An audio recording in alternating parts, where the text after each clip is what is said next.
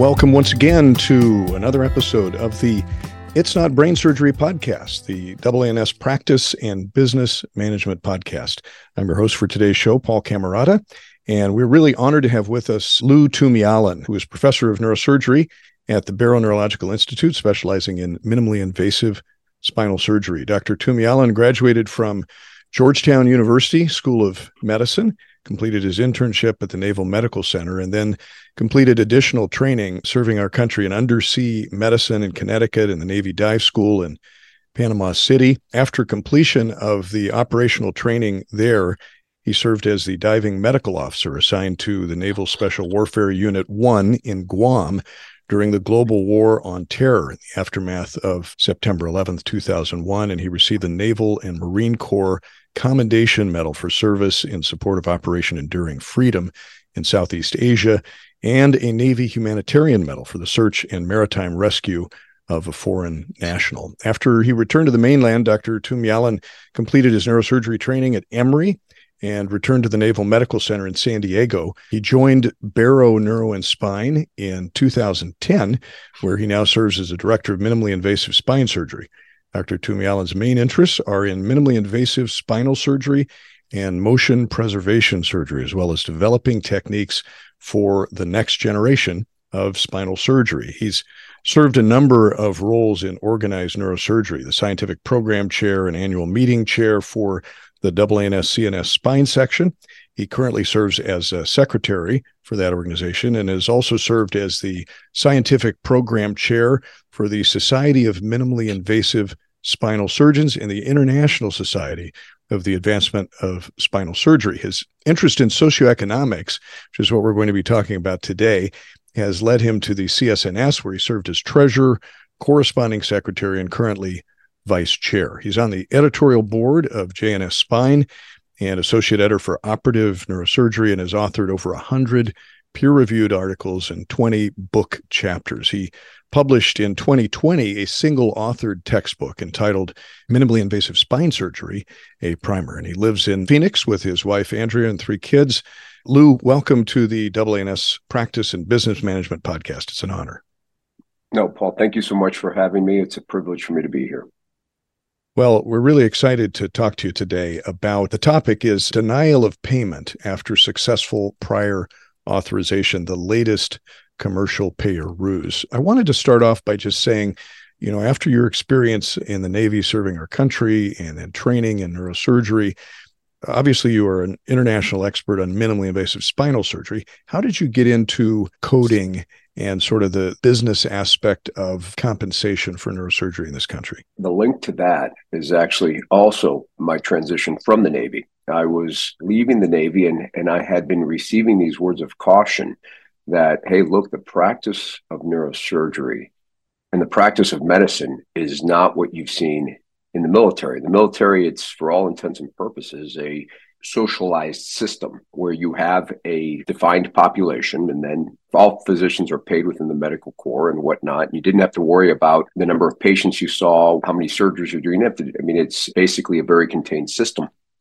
and not a very busy system at that. I mean, uh, to do 15 cases in a month, I still remember individuals going, Whoa, doc, slow down. What are you doing? There are times where I've been on trauma call, I'll have 15 cases done in a week. Yeah. But it was in that I go, as I transition out, I better learn this stuff. And so I took the advice I had received from a handful of individuals to heart, and I started going to coding courses. Within a year left of active duty, preparing myself for the transition, I probably took it beyond what I needed to the void that I felt I had in socioeconomics, I filled and then continued my interest as I transitioned from the military into private practice and saw that it was an area that did not receive a lot of attention and just continued my interest in, in trying to address that. And, and the absence of anyone else wanting to fill that void. I think it's like playing catcher in the in the fastest way in the major leagues is to play catcher. I think the fastest way to advance in organized neurosurgery is in coding reimbursement. It's not very glamorous yeah. too. I mean, one of the first things I did as a new neurosurgeon was took the AANS coding course for a couple of days. And then we at our practice have folks come in and every couple of years give a a huge coding introduction and course to all the crew here, uh, residents, uh, faculty, coders, etc. So it's fairly complex. I mean, I know it takes a lot of digging to figure out what's going on, and you've done that really in spades. Talk about the recent prior authorization legislation that certain senators and representatives are trying to get going and actually have, have gone through a fair amount of hurdles to try and get us proper reimbursement quickly. Yeah, and this is a shout out to our Washington office. Katie Orrico, Kathy Hill can never get enough credit for the work that they do in, in their advocacy efforts.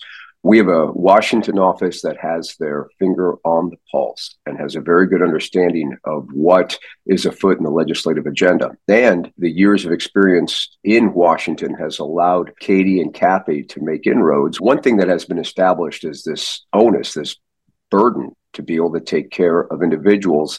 And in this setting, uh, the reason the government is involved is because now there are prior authorizations that need to happen for certain Medicare procedures. One of them, as we all know, is the ACDF, where several individuals listening and several individuals today will have cases that it will be delayed or canceled altogether because of a third party that has to approve an operation that is going to be done on a Medicare patient. That has drawn the attention to several legislators and have then recognized that a prior authorization can actually interfere with an individual's care, can compromise the timing, can be very disruptive to a patient's life, a surgeon's practice. When you disrupt a surgeon's practice, you've compromised the ability to take care of others. And so there is legislation afoot that will be looking at anything from a gold card, for example. If there is a surgeon who, time and time again, has everything approved and is practicing the standard of care, why do they have to go through that process every right. time? The intent would be to prevent, because the goal of the prior authorization is to prevent unnecessary surgery. Well, I mean, I would say the vast majority of us are doing the operations that are clearly indicated. And so that's, in a nutshell, what is going on in the legislative front there. So they're trying to make it easier for the surgeons to get reimbursement quicker, or at least authorization for that reimbursement. That um, is correct. Yeah. So, uh, how often do denials occur after a successful prior authorization? Here's something that probably a lot of us don't realize is happening in the in the background. And that's one of the things that we've discovered in our shop when we look at our accounts receivable. We are looking at cases where there's been a denial of payment despite a successful authorization. And I ask you, Paul, what other industry works like this? I'll give you a real world situation. December 21st, last year, a pipe broke in my house and we had a flood. I know because it was supposed to be our Christmas evening. We are going to take the kids out, and the whole it was a disaster. So, just like a patient has insurance, we have an insurer. We had to get a contractor. We had to get an estimate. We had to do all of the work. And when everything was done, the contractor was paid by my insurer carrier at no time would my insurance carrier say, Oh, we're not going to pay you for all the work that you've done. But in medicine, for example, you'll go and you'll do a procedure on an individual after you get prior authorization. And then at 90 days, you go, Hey, I still haven't gotten paid for this. Well, we denied it. And please take a look at your prior authorization where it says that a prior authorization is no guarantee of payment. So, wow. what is it? What is this? If my contractor puts a bid down to repair the flood damage and to put in hardwood floors and to do all the things with the walls and actually does that, but then gets denied payment, he sues somebody. What do we do? We go to the next case. And so I have to believe there's an element of commercial payers that have recognized that our offices are just, they've got a learned helplessness and that if they raise the bar adequately then we will just just go on to the next case and the denial of payment after we've brought this up everyone says oh that doesn't happen to me until they actually none of us are as in tune as with our accounts receivable as we think right. and that has got to be part of their business plan relying on the fact that if they put enough hurdles because once the denial of payment comes in, all of a sudden now you have a certain time window to put X, Y, and Z. And some of these things can't even be submitted electronically. You have to lick a stamp and put it in the mail as per the instructions for certain commercial payers. Tell me that this is not an intentional way to create enough barriers that the accounts receivable offices are now going to be going, okay, we got to focus on somewhere else because that fruit is too high up on the tree. Let's go to lower lying fruit And as a result, our value is being diminished. And they probably recognize that that's going to happen, that you're not going to devote the time to chasing down that claim. How does your practice do it? Do you have physicians not, auditing EOBs or? You, you, not well. We don't do it well at all because we always thought the second I get the prior authorization, because I think we can all agree that get, just getting the prior authorization is not easy. And we lulled ourselves into a sense of complacency. Oh, I got the prior authorization. All is going to be well. Mm-hmm. And then when we noticed an upward trend in our accounts receivable outside of 120 days, and one thing I'd recommend any of your listeners take a look. You know, open up the hood, take a look underneath, take a look at the engine. How is your practice working? And whether you're academic, private practice, hospital employed, it all matters. You do not want to um, when I when I've discussed when we were at the NSA in Chatham, and I was chatting with a bunch of my colleagues, and I was like, "Look, it really doesn't affect me. I'm hospital employed." I said, "No, no, no, no, no, no, no, no. It does affect you. Yeah. It's going to diminish your value over time, and if you can just take a look and see, you'll be surprised how many of these cases where you've done the effort to do the prior authorization that your payment was denied. We are now trying to work out a better system and you almost need to dedicate one individual to it which is again why if the fruit goes too high on the tree then business offices say we'll go after all these other cases. And as a result we're diminishing our value. Instead of getting 100% we're settling for 70 75% of the value. And people say gosh lou you're kind of overly fixated with all the money this. Is you're just and i said steve jobs and larry ellison said it best. It's how you keep score. And it is how you run the business. And no other industry tolerates what we in medicine tolerate because this is across all, all specialties in medicine, regardless of, of specialty. Talk about the impact on the provider. You've got 10 cases scheduled this week, and you find out the day before that prior auth still hasn't come through after three or four weeks of scheduling it. I was sweating that on Friday for prior auth yesterday. And you don't want to have that void. You have a huge list of individuals who want to be moved up and then you're calling someone to put them on hold in case the prior authorization doesn't go through. This is what legislators need to hear. Is this how you want your mother to be treated? Is this how you want your father to be treated? Your brother, your sister, yourself? To not know, to have that level of uncertainty. Because surgery is surgery, as we say. People fly family members in, they take time off of work, and we've done our due diligence. And they go, Well, we don't have the records of the physical therapy. And so we've sent you the records of the physical therapy on three different occasions. Here yeah. are, well, we still don't have them. And, and it is typically a, a nurse reviewer who will mm-hmm. be um, denying that. I had one patient whose surgery was not approved because she was deemed to be a smoker. And she called me crying. She goes, Dr. Jamil, I've never smoked a day in my life. And I said, Yeah, we don't have any record of you smoking. And then they had to come back and apologize. Oh, small mistake. Nevertheless, that delayed her surgery for two weeks this is the process that I think we can all agree needs to be improved because the intent of it has now been lost in this Byzantine, overly complicated system that has to have one intent to slow down the rate of appropriate surgeries that need to happen so that commercial payers can continue to generate these record breaking profits that they do quarter after quarter. Interestingly, for cranial neurosurgery, there's typically not a lot of these prior authorizations that get canceled late. Why is that? I mean, I just noticed it in my own practice. Yeah, so that's something that we've identified in our practice too, that our vascular colleagues and oncology colleagues tend to be more immune to this entity. So the fastest way to start an argument is show one MRI of the spine to two spine surgeons, you're going to get three different opinions.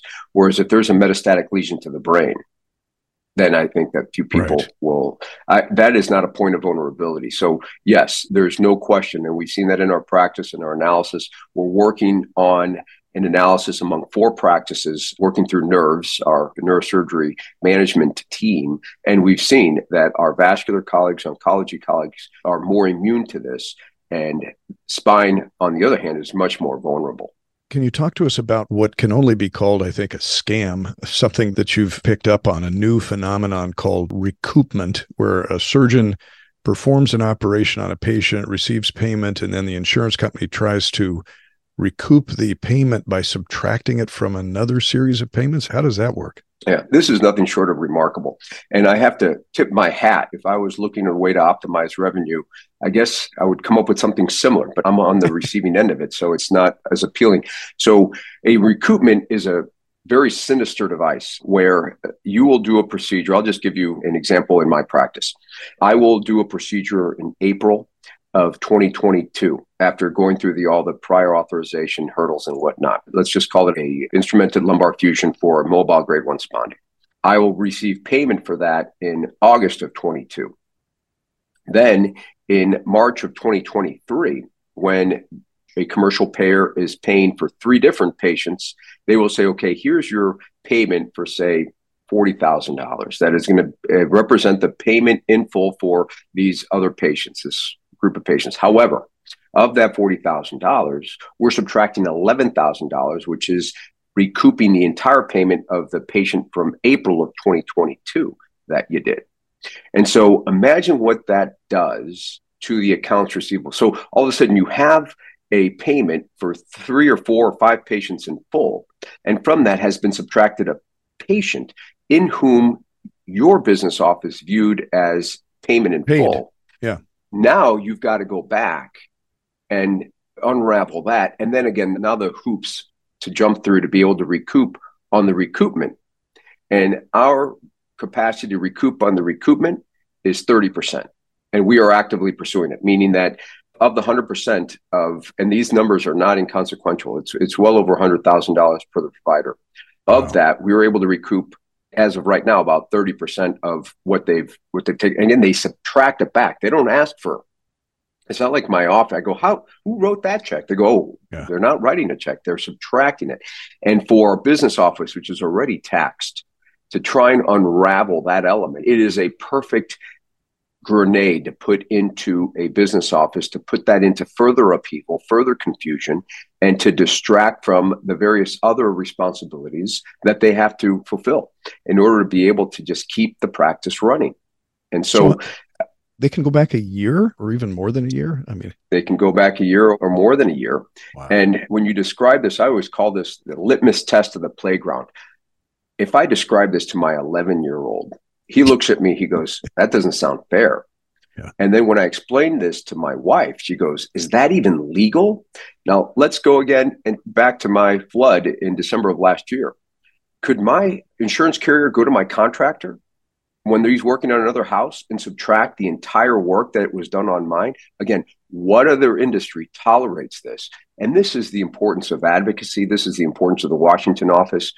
We can move this needle. We can do something about it. We just need to have the awareness and we need buy in from everyone our academic colleagues, our hospital employed colleagues, because our private practitioners are suffering terribly. We all need to be on the same front saying, no other industry tolerates this.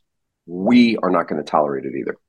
I mean, you brought up a good point that those who are employed in academics or even employed physicians for a healthcare system, they need to be involved, even though they're not seeing this. This is being done by their recoupment people in the background, but they need to dig into that and show them how they're being unfairly treated. And the financial gain will make them much more powerful in their own health system. It's hard to to get people interested in that, but it will ultimately affect everyone's compensation going forward. So your advice to us, to the rank and file neurosurgeon regarding this would be what? Like I said, pop open the hood and take a look at the engine. Take a look at how your practice works. Take a look. The, the money has to come from somewhere. For the individuals who say, look, I'm hospital employed, it really doesn't affect me. It is, it, I would suggest that that may be a myopic perspective because at the end of the contract term, they'll say, look, this was your contribution margin. So the contract you originally signed no longer has the same value. We're going to start paying you this. Yeah. If you were able to maintain your value, and again, this is all has to do with maintaining the value of the neurosurgeon and being good stewards of our field. We need to hold the line. Steve Jobs, Larry Ellison. It's how you keep score. Who who else is getting it? The hospital administrators, the commercial payers, no, it needs to be the individuals who take the risk of putting these patients under anesthesia, who get the calls at three o'clock in the morning. There is no CEO of any commercial payer who's going to take a blood clot out at two o'clock in the morning and sit down and have that horrible conversation with Yeah. with a with a mother and a father. This is what we do, and we have the greatest value, and we need to find our value. And this is one of the measures in which we can do that. After they've dug under the hood and looked at some of these things, I mean, would it help at this point, since there is legislation, to contact any friends they have in the legislature to say, hey, can you jump on, co sponsor this, help us move it forward? What kind of advocacy efforts uh, should we be doing there? Absolutely. So Katie Orrico and the Washington office will send out emails from time to time where all you have to do is click where you are, your your home state and your district, live, yeah. and a letter will populate that you actually have to hit send. It takes less than two minutes and that would be a very low activation energy for advocacy. Getting involved with your own local politics, and if you have any connections, we all, by circumstance, will run into individuals, and then just create that narrative. But it all begins with having that wherewithal to begin with, and again, with having a shared consciousness of what it is that we want to do, and that is increase the value of neurosurgery by not allowing our industry to be affected in a way that no other industry tolerates we have to be the ones who hold the line and we have to be intentional. We can't be accidental and we have to have a unified front across all of our, whether hospital employed, academic, or private practice. Well spoken, Lou. I really appreciate it. We're getting a little long here, so I close each podcast with one question, and that is for you Cardinals or Diamondbacks? Well, there's no question that the St. Louis Cardinals, not the football Cardinals. That's right. Um, I forgot. The, the, That's right. The, the, problem, I grew up in St. Louis. So Bill Bidwell took the uh, Cardinals out of uh, St. Louis in, I think, 1988 is the correct year. And so yeah. uh, when you say Cardinals, the only time my kids have gone to a Diamondback games is to watch the finest team in baseball, having a rough year this year, admittedly, but the finest team in baseball to play the Diamondbacks. So, That's, yeah. so St. Louis Cardinals is it. That's for sure. Thanks, yeah. Lou. No, it has thanks been for having me. Really an honor to have Lou Tumialan as our guest today on the AANS Practice and Business Management podcast. It's really been an honor. Thank you for being here, and we'll have you back, I'm sure, sometime very soon. It's been my privilege. Thank you. Well, thanks for listening to this episode. We will catch you next week on another episode of the It's Not Brain Surgery podcast.